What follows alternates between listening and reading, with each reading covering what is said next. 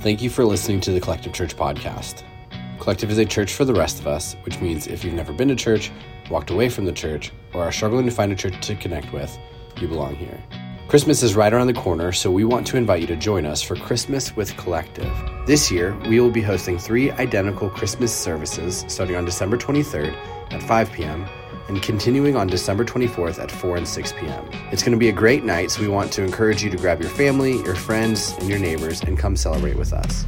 Now, let's get into Sunday's message. Every December, the music app Spotify puts out their Spotify Wrapped, uh, which is what you listened to over the past year. And so last week was when it came out. How many of you did it? You got your Spotify Wrapped, you shared it on social media. You're very proud of the music you listened to. I'm guessing Taylor Swift was probably in your top five. She put out a new album. Uh, you know, and this is one of the things that people love to do. They, they love to share the music that they listen to. And I genuinely believe that what you listen to says a lot about who you are. For example, my number one song this year was a Christian hip hop song called My Favorite Part by a rapper named Peabod. Uh, it's actually one of the ones that we have on our, our playlist because I put it on there because I like it so much. The number two song, though, for me this year was Surface Pressure from Encanto. number three, I know. Listen, I'll get to that in a second. You'll be all right. Number three was a song called Been About It by Andy Mineo and Lecrae, another Christian hip hop song. And number four was The Family Madrigal from Encanto. so you can see what this says about me, right? It says I have kids who like to hyper fixate on their favorite Disney movie, and this year they loved Encanto. It also says that I have no control in my life over what I listen to when I'm driving my kids around. Spotify also said this year that my vibe was sad boy angst rebellion. Which I guess is what you get when you put hip hop and worship and early 2000s emo and Disney uh, together on repeat all year long. And honestly, I'm not going to argue with that. Like, for those of you who know me, you're like, yeah, I've had to pick a phrase. It's sad boy angst rebellion. But one of the things I didn't expect from my Spotify wrap this year was my top podcast. I, I love podcasts. I'll talk about podcasting all the time. I've got my go to for true crime. I've got multiple podcasts that I listen to for sports. Uh, I've got a few podcasts that I listen to just for like random stories or random facts. But I also have a group of pastors that I listen to on a regular basis because that is one of the ways that I own my growth as a pastor. As you know, I don't get the same opportunity to go to church on Sundays, to take notes, to listen, to really wrestle and grow. And so, one of the things that I do is I make sure that I listen to at least one sermon a week from pastors that I personally know and respect. And these are guys that challenge me and push me to be a better follower of Jesus. And so, while many of you probably had Collective in your top five podcasts, I had a few other churches that my friends lead in my top five. And occasionally, uh, while I love everything that they do and I feel challenged by every sermon that they preach, occasionally I will hear one that stops me in my tracks. Like that completely forces me to pause, to stop doing what I'm doing, to focus and listen, to write things down because they're just so challenging. And over the course of the past year, of all the ones that I listened to, there was one sermon that hit me the most, and it was from a friend of mine. And this sermon made me feel uncomfortable and challenged at the same time. And so I was putting together this series. I couldn't get this sermon out of my head. And so, with the help of my friend Carl, whose sermon had a huge impact on me, I'm going to teach on a topic um, that really shook me this year and, and really pushed me this year. And it's one of these topics that I believe is key to changing the world. And what I want to do is I want to jump right into scripture. We're going to be in the very last book of the Bible, a book called Revelation. And this book was written by a guy named John. He was one of Jesus' closest friends. Uh, going back to what we talked about a few weeks ago, John was in Jesus' crew. Right? John was the family that Jesus chose to be around. And toward the end of John's life, he actually gets exiled on the island of Patmos, which is right off the coast of Greece. And he gets exiled there because he refused to deny the resurrection of Christ. And this makes sense because when you read in the Gospels, you realize that John was there. He saw Jesus die on a cross, he saw Jesus get buried in a tomb, he saw the resurrected Christ. And because John refused to deny all of this and his faith in Jesus, the Roman emperor at the time, Domitian, who hated Christians, sent John to this island to be a slave and to die. And while John is there, he gets a revelation or an unveiling from Jesus. And so we're going to read part of this revelation starting in chapter 21. And it says this in verse 1. It says, Then I saw a new heaven and a new earth, for the old heaven and the old earth had disappeared, and the sea was also gone. And so this is a vision for the future. Right? This hasn't happened yet, but Jesus is telling John, write this down because one day this is what's going to happen. Verse 2 says, And I saw the holy city, the new Jerusalem, coming down from God out of heaven like a bride, beautifully dressed for her husband. And this is imagery that we see throughout the Bible. He talks about the church as the bride of Christ, right? And he's saying that heaven is coming down to earth. Verse 3 says, I heard a loud shout from the throne saying, Look, God's home is now among his people. He will live with them, and they will be his people. God himself will be with them. And so, what he's describing is the end of time, right? This is how it's all going to end. And the next verse is probably the most famous verse in the book of Revelation. It says this in Revelation 21 4. He will wipe away every tear from their eyes, and there will be no more death, or sorrow, or crying, or pain. All these things are gone forever. And so here's the first thing to write down heaven is real.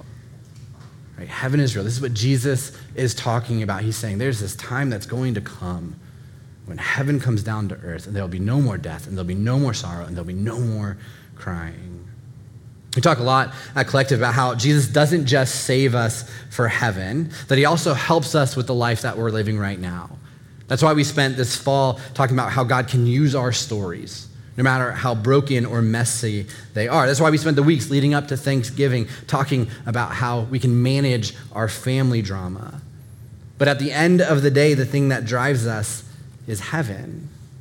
This is why the book of Revelation is in the Bible.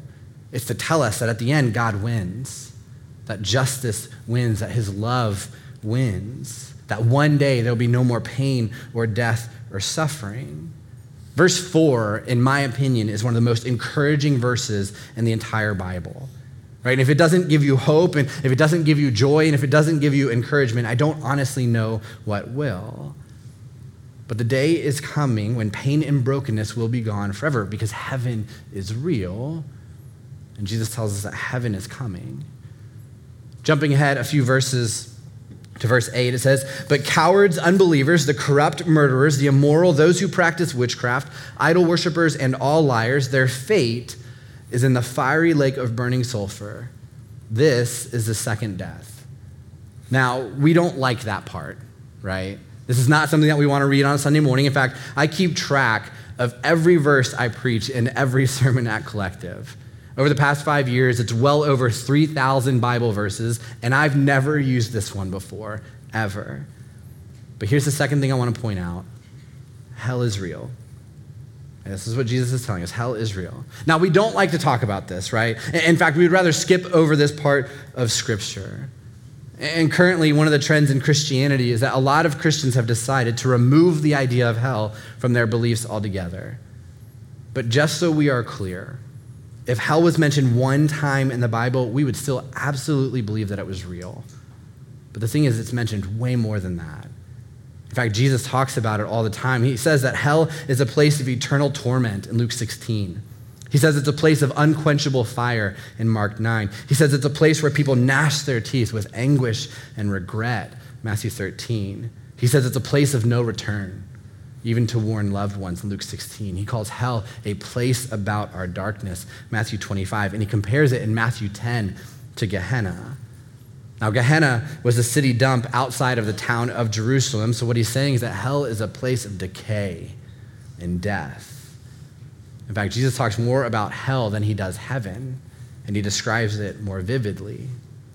Author C.S. Lewis once said that heaven is the place for people who say, God, your will be done, but hell is the place for people to whom God says, your will be done. And here's what he means by this In eternity, you experience the fullness of what your life reflected and what you actually wanted. So if you say, God, I can't live without you, then your eternity is the full experience of the full presence of God. But if you say on this earth, God, I don't want to have anything to do with you, then your eternity is God granting you what you wished for all along, which is complete separation from Him. Hell is real. Now, we skipped over a little bit, uh, so let's go back to the part that makes us feel good. Verse 5 says this It says, And the one sitting on the throne said, Look, I am making everything new. And he also said, It is finished. I am the Alpha and the Omega, the beginning and the end. To all who are thirsty, I will give freely from the springs of the water of life.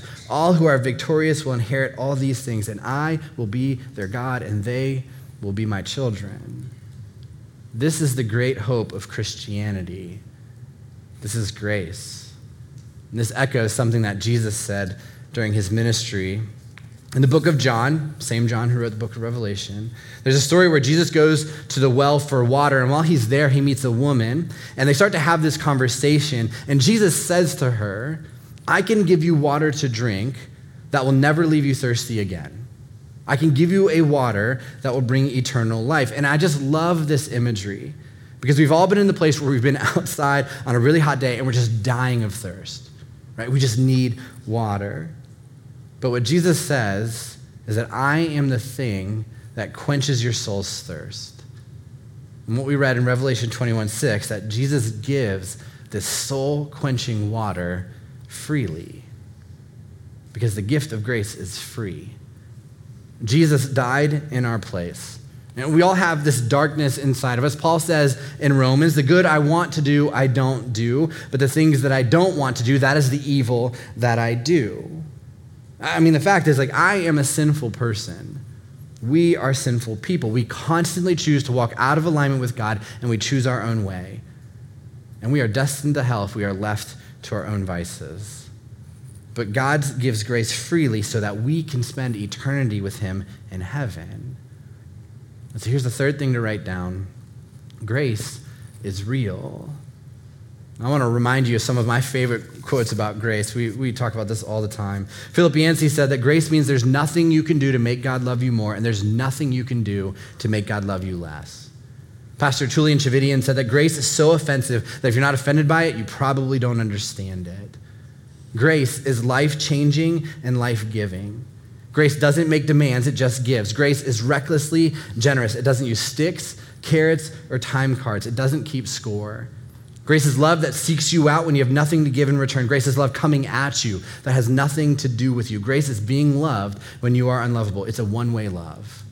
And Jesus came to liberate us from the weight of having to make it on our own, from the demand to measure up. He came to emancipate us from the burden to get it all right, from the obligation to fix ourselves, find ourselves, and free ourselves.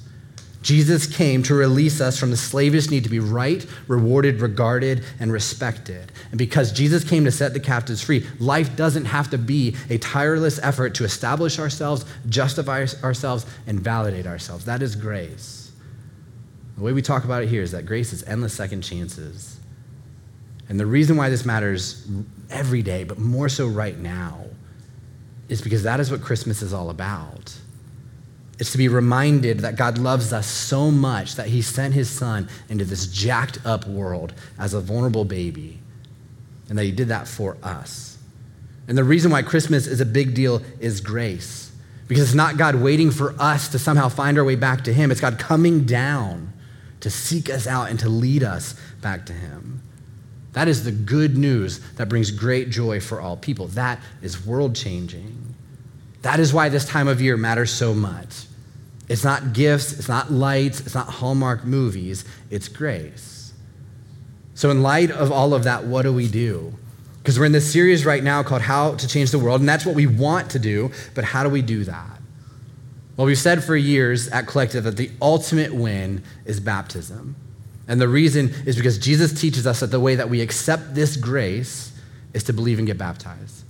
Matthew 16 says this, and then he told them, Go into all the world and preach the good news to everyone. Anyone who believes and is baptized will be saved. Right? This is why we talk about it so much. This is why we started this series by talking about baptism last week. It's why every single Sunday you will hear somebody from Sage say, check the baptism box on your connection card if you want to accept that free gift of grace. But look at what Jesus says next. Right, this is the verse that we tend to skip. It says this in verse 16 But anyone who refuses to believe will be condemned. Right, Jesus is talking about hell. And so he tells us to go into the world and tell everybody about this good news. Tell your family, tell your neighbors, tell your coworkers, tell everyone that heaven is real and hell is real and grace is real. And the hope is that they believe, they put their faith in Jesus, and then they get baptized. That's why we talk about this topic so much. That's why our team on Sunday mornings, before they serve, they walk past the wall. It has 122 pictures on it because it's 122 baptisms we have celebrated as a church. That is why when somebody gets in the trough at Collective, we go nuts because it's a reminder of the most important thing. It's a reminder of someone crossing from death to life. It's a reminder of why we exist. And in light of this, we have to ask ourselves what are we doing to bring this good news to the world? Because we can talk about grace all the time. Right? I can preach on grace all the time. You can sit and listen and feel what we're talking about all the time. Right? And I get that there are times when you metaphorically crawl into this space on Sunday mornings and you just say to God, God, I'm dying of thirst and I just need a drop of living water to get me through this next week. And I get that.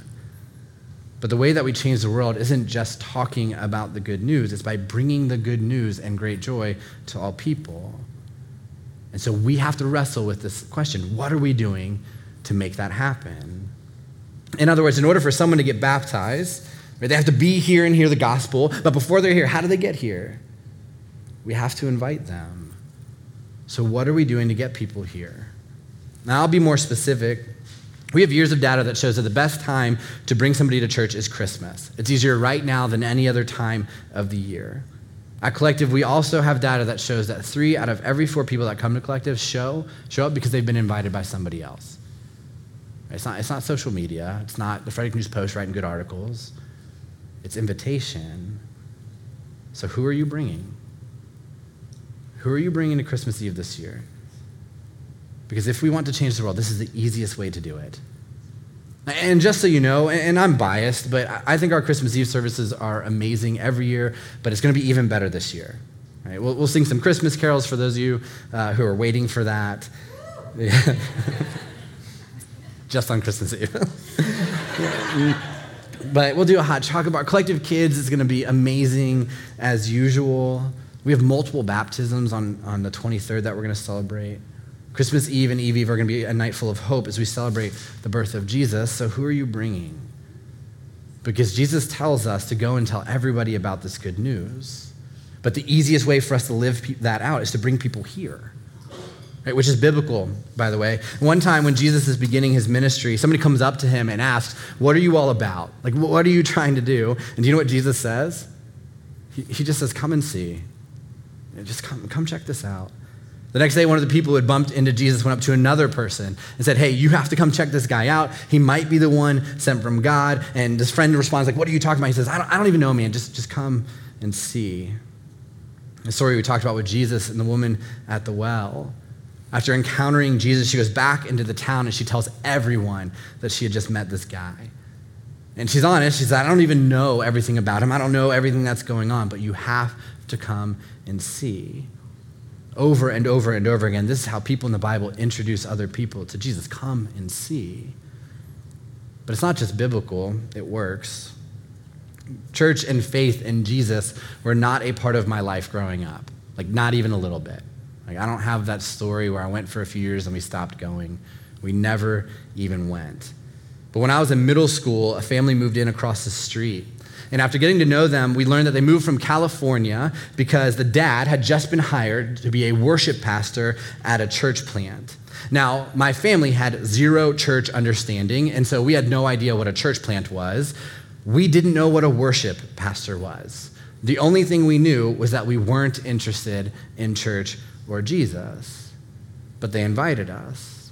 And without hesitation, we said no, because that is real life. But they asked us again, and we said no again.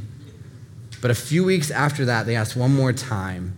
And when my parents asked them what to expect, or what's the catch, or why does it matter so much, all they said was, You got to come and see. And we did. And when we showed up that day, we weren't searching for Jesus. We didn't feel like anything was missing from our lives. But while we were there, we experienced him. And my life has never been the same. My family learning about the grace of God, learning about the life to the fullest that Jesus offers, learning about the unconditional love of a Savior, that changed our lives forever. And over the next two years, my entire family and most of my extended family chose grace and was baptized because the Murrays invited us to church. But let me take this a little bit further. Many of you would say that this church has changed your life, that your marriage is stronger because of what Jesus has done in this community. You would say that your self worth is being healed because of what Jesus is doing in this church, that your faith has been restored because of what Jesus is doing in this church. I can confidently say that collective doesn't exist without Mike and Sarah Murray inviting my family to come and see. So, for those of you who are skeptical about how these three words can change the world, just look around you. The most effective way, not the only way, but the most effective way, and honestly, it's the easiest way to change the world, is to simply say, Come and see. And that is why collective exists. That's why we call ourselves a church for the rest of us. Jesus came to seek and save the lost, so we're the church and we don't apologize for it. Scripture is our standard, Jesus is our Savior, and we will trust and do whatever He asks us to do for the rest of our lives. But at the same time, Collective was started for people who don't do church. This church was started for people who have walked away from their faith, for people who are longing for grace. Collective exists to carry on Jesus' mission. So when your friend or your parent or when your kid is sitting next to you, you don't care about yourself at all. You just want them to get grace. So we say, Come and see, because we believe that we have found the best thing ever, and we want to share that with everybody. Now, here's the thing, though I suck at this. I do. I'm so bad at this. And so if you feel convicted, uh, don't worry. Like, I'm, I'm right there with you. I'm preaching to myself just as much as I'm preaching to you all. I'm very bad at inviting people to church. Uh, it's something I've been working on. I'm trying to get better, but uh, I'm pretty terrible at it. In fact, a few weeks ago, uh, my oldest daughter, Elise, was telling my wife, Ray, about a new friend that she has at school that she really loves playing with. And so Elise told Ray that she wished she could spend more time with this new friend. And so they started to brainstorm ways that they could hang out. And Elise said, if she just came to Collective, I could see her on Sundays too. How adorable is that? And so Ray said, You should invite her to church. But then Elise responded by saying, Do you think I would be allowed to do that? I need to ask dad. Yeah. And so my wife was confused, so she asked Elise, why do we have to ask dad? And Elise said, I need to make sure she, he's okay with her coming to church. And so later that night, when Ray told me that story, I realized that I'm the worst pastor on the planet. Right? My, my children follow my lead. As a pastor, as a father, as a Christian, my, my children follow my lead. And I've done a terrible job of showing my children how to invite. In fact, Elise is the most extroverted kid on the planet. And I've always wondered why she doesn't bring people to church with her. And it's because of me. Right? That, that's on me. Because I don't talk to them about how to say, come and see. I don't show them that. I haven't shared my own story with them because I struggle with this. And so if you are in the same boat as I am, we want to help. Right? We want to give you some tools. And so over the next few weeks, just like every Christmas and every Easter, there will be invite cards on your seats. These are a tool to help you say, come and see when it comes to Christmas Eve. But taking this a step further, giving a little bit more help, we have bags of popcorn from the Popcorn House in Frederick for the adults to take, and we actually have hot chocolate bombs for the kids to take. Collective Kids knows all about this, so that when you leave today, you can grab those things to help you say, Come and see, to invite people to experience grace. Think of this as an icebreaker, right? We're going to give you all these things. All you have to do is take one step forward. And you can grab as much as you want, but you have to promise me that it's to help you invite people to Christmas Eve. You're not going to sit at home and stress eat because I stressed you out this morning, okay? You don't need that. But here's a few other tips that will help. And I got these from, from friends that invite really well at Collective. Here, here's what they said They said, share why you follow Jesus to the person you're inviting. Share what Jesus has done in your own life while you do that. They said, share why you go to Collective, why you love this church. They said, go to the Christmas Eve service that best fits their schedule. Every year for the past five years, we have people go to multiple Christmas Eve services because the people they invite can't go to one, so they just go to all of them. That's great. You should do that. They said, make sure you have time to sit with them. Pray for them before, during, and after you invite. Last week, I got an email from a guy that goes here, and one of his best friends said he was coming to check out Collective, and he had the pro move of inviting him to brunch afterward. Do that, right? Buy them food, take them to lunch, have a conversation with them.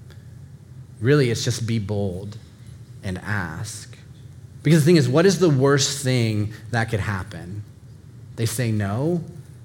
Sure, and that stings, it always does, but that pales in comparison to the worst thing that could happen if you never have the courage to invite them at all, right? And, and let me just say one more thing about this. If Collective isn't a church that you want to invite people to, you should go to a different church. And I'm being serious. Right, as you're wrestling with this, is the reason why you're wrestling is because you don't feel comfortable inviting people here. Because you don't trust what this will be like, or this experience, or what worship will be like, or what I'm going to teach on you need to find another church. Because I've worked at churches for a really long time. One of the things that breaks my heart the most is I've worked at some really good churches, is they show up here when they invite people, but then they go to the other church the other Sundays. And you just can't do that. And I know that some of you actually double dip. And you go to collective and you go to another church at the same time, sometimes on the same Sunday, which I don't understand. That sounds awful. Two church services, I'm not interested. but here's the thing you need to dig into the church that gives the people in your life who don't follow Jesus the best opportunity to experience grace. And if this isn't the place where that can happen, you should go to a different church. I'm being very serious about that. Because the people in your life, their eternities are way too important for you to be in a church where you can't invite people, where you can't say, come and see, where you don't want to sit next to them and experience this with them. A few years ago, Someone shared with me a video of Penn Jillette from Penn and Teller. They're the uh, magicians. He's the one that talks. He's the, the really tall one. And one thing about Penn is that he's a very outspoken atheist. And you see it all over social media, YouTube, all that stuff. But in this video, he told a story about a man who went to one of his shows. And after the shows, he did a meet and greet and he gifted Penn a Bible. And inside the Bible, this stranger wrote his phone number and his email address and told Penn, hey, if you read this and if you have questions, give me a call. And this really impacted Penn. And so he made this whole video sharing about how he was impressed with this man who was a Christian. But then he did something that absolutely hit me right in the gut. Penn went on and called out Christians who don't share their faith. He called out Christians who don't invite people to experience Jesus. He called out Christians who keep grace to themselves. And he said this How much do you have to hate somebody to believe that everlasting life is possible and not tell them that? Let that sink in for a moment. Right? How much do you have to hate somebody to believe that everlasting life is possible and not tell them that? And this is coming from someone who doesn't even believe in Jesus. So if we believe that heaven is real and hell is real and grace is real, how much do we have to hate somebody to believe all of this is true and not do everything we can to help them experience grace in eternity in heaven? Because it's one thing to say that we want to bring the good news and great joy to all people, it's a completely other to actually do it. Right? It's another thing to actually say, come and see. Now I want to go back and read one of the main passages one more time. Revelation 21 8. I want to read this again. It says this. But cowards, unbelievers, the corrupt murderers, the immoral, those who practice witchcraft, idol worshippers, and all liars, their fate is in the fiery lake of burning sulfur. This is the second death. And when I read this, and, I'm sure when we read it the first time, maybe we skip right over parts of this because it's easy to write a lot of this off because it mentions things like idol worshippers, and I doubt many of us bowed down to a crystal or a rock this week. It mentions those who practice witchcraft. The closest I've ever gotten to that is reading Harry Potter with my seven year old. It mentions murderers, which I think we can all agree that murder is a bad thing. So it's easy to skip over these people. It's easy to write all of this off, and that's what we do to justify ourselves. I don't worship idols. I haven't cast any spells on anybody this week. I, mean, I thought about murdering that person that cut me off in traffic, but I didn't do it, so I'm doing all right. But look at the first word it's cowards. Right? And this is not a word that we use very much because we don't live in the wild, wild west, but it's an insult. And here's the thing as I read this, and I've wrestled with this for over a year, if I'm being honest with myself, I think of me. Because when I'm around somebody and I don't say, come and see, I am a coward. And when I make excuses for why people won't want to be here, I'm a coward. And when I choose my own comfort over the potential hurt of someone saying no and what that feels like, I am a coward. And when I rationalize that I'm an introvert, or that when people find out that I'm a Christian, it makes things weird, or I don't know that many people, or that my life is just so busy that I'm exempt from living out what Jesus commanded and telling everyone about grace. If I say those things, I am a coward. And I don't want to be that. Now, I will always need grace. So I fight my insecurity and I fight my pride and I fight my arrogance, anything that gives me the easy way out. But what I really want to do is I want to be like the Murrays because they changed my life. They changed my family's life. They changed my kids' lives. They changed your lives. And so, my question for you, collective, is this I think we want to change the world. I genuinely think we do. I, think we want the people in our life to experience grace. I think we want people that we love to know what endless second chances feels like. But are we trying hard enough? And I don't know how successful you'll be when you say, Come and see. Maybe in two weeks, you'll get to baptize somebody. Maybe in two years, you won't have anybody take you up on the offer. Maybe 20 years from now, one of their kids will start a church for the rest of us. I don't know. But we are not judged based on someone else's fruitfulness. We are judged on our faithfulness. And I believe, collective, that we can change the world. Right? God did not bring us this far as a church to settle, to get comfortable, to go through the motions. I believe we are here in this city for such a time as this. And we can fill up hours and hours of great stories of our past. God has done incredible things in this church. What I believe right now is that God is thinking of our future He's not thinking about the baptism that was. He's thinking about the one of the friend that you're going to invite, and you'll be able to be up there with them in this trough. I believe God has been working throughout your friend's entire lifetime for you to say the words, come and see, because they have that longing. And they're going through Christmas thinking there has to be something more to this. And we have it. We have the good news that brings great joy to all people. The question is, what are we going to do about that? Let's pray. God, um, I think a lot of us uh, would say we are just so thankful for grace. God, we are so thankful for your unconditional love. God, we're so thankful for forgiveness. Um, God, I think a lot of us would say it changed our lives. It changed our family's lives, changed our friends' lives. God, we've experienced this. But God, this thing that changed our life, for, for some reason, it's really hard to share it with other people. And at the same time, we want this for the people in our life. We want our friends to experience this. We want our family to experience this. We want our neighbors to know what grace feels like. But you ask us to be the ones that bring it to them, and that stops us. And so, God, I pray as we go through this Christmas season, um, God, as we wrestle with this idea of how to change the world, God, I pray uh, that grace isn't just something that we love and enjoy and want for ourselves, but it's something that we understand everybody needs because it's life changing. So, God, I just pray this week um, that you give us the courage to invite, to say, come and see. God, I pray that you give me uh, the courage to lead by example, um, to put myself out there, not just for my family, but for this church. Um, God, I pray that um, you give us the strength to, to stand back up when there's rejection, when, um, you know, when someone says no, and, and really the courage to, to keep asking. Because, God, you have given us this good news that brings great joy to all people, not just some people, all people. But then you tasked us with bringing it into the world. So, God, I pray this week that we, that we get an opportunity to do that. Give us open doors, give us good opportunities. Give us strength, give us courage, give us margin uh, so we can pray before, during, and after. Um, ultimately, God, the thing that we're praying for the most is the people that we love who don't know you uh, when they put their faith in you. And we get to celebrate that uh, together. God, we thank you for what you're doing. We thank you for the challenge. Thank you for pushing us. We love you and pray these things in your name. Amen.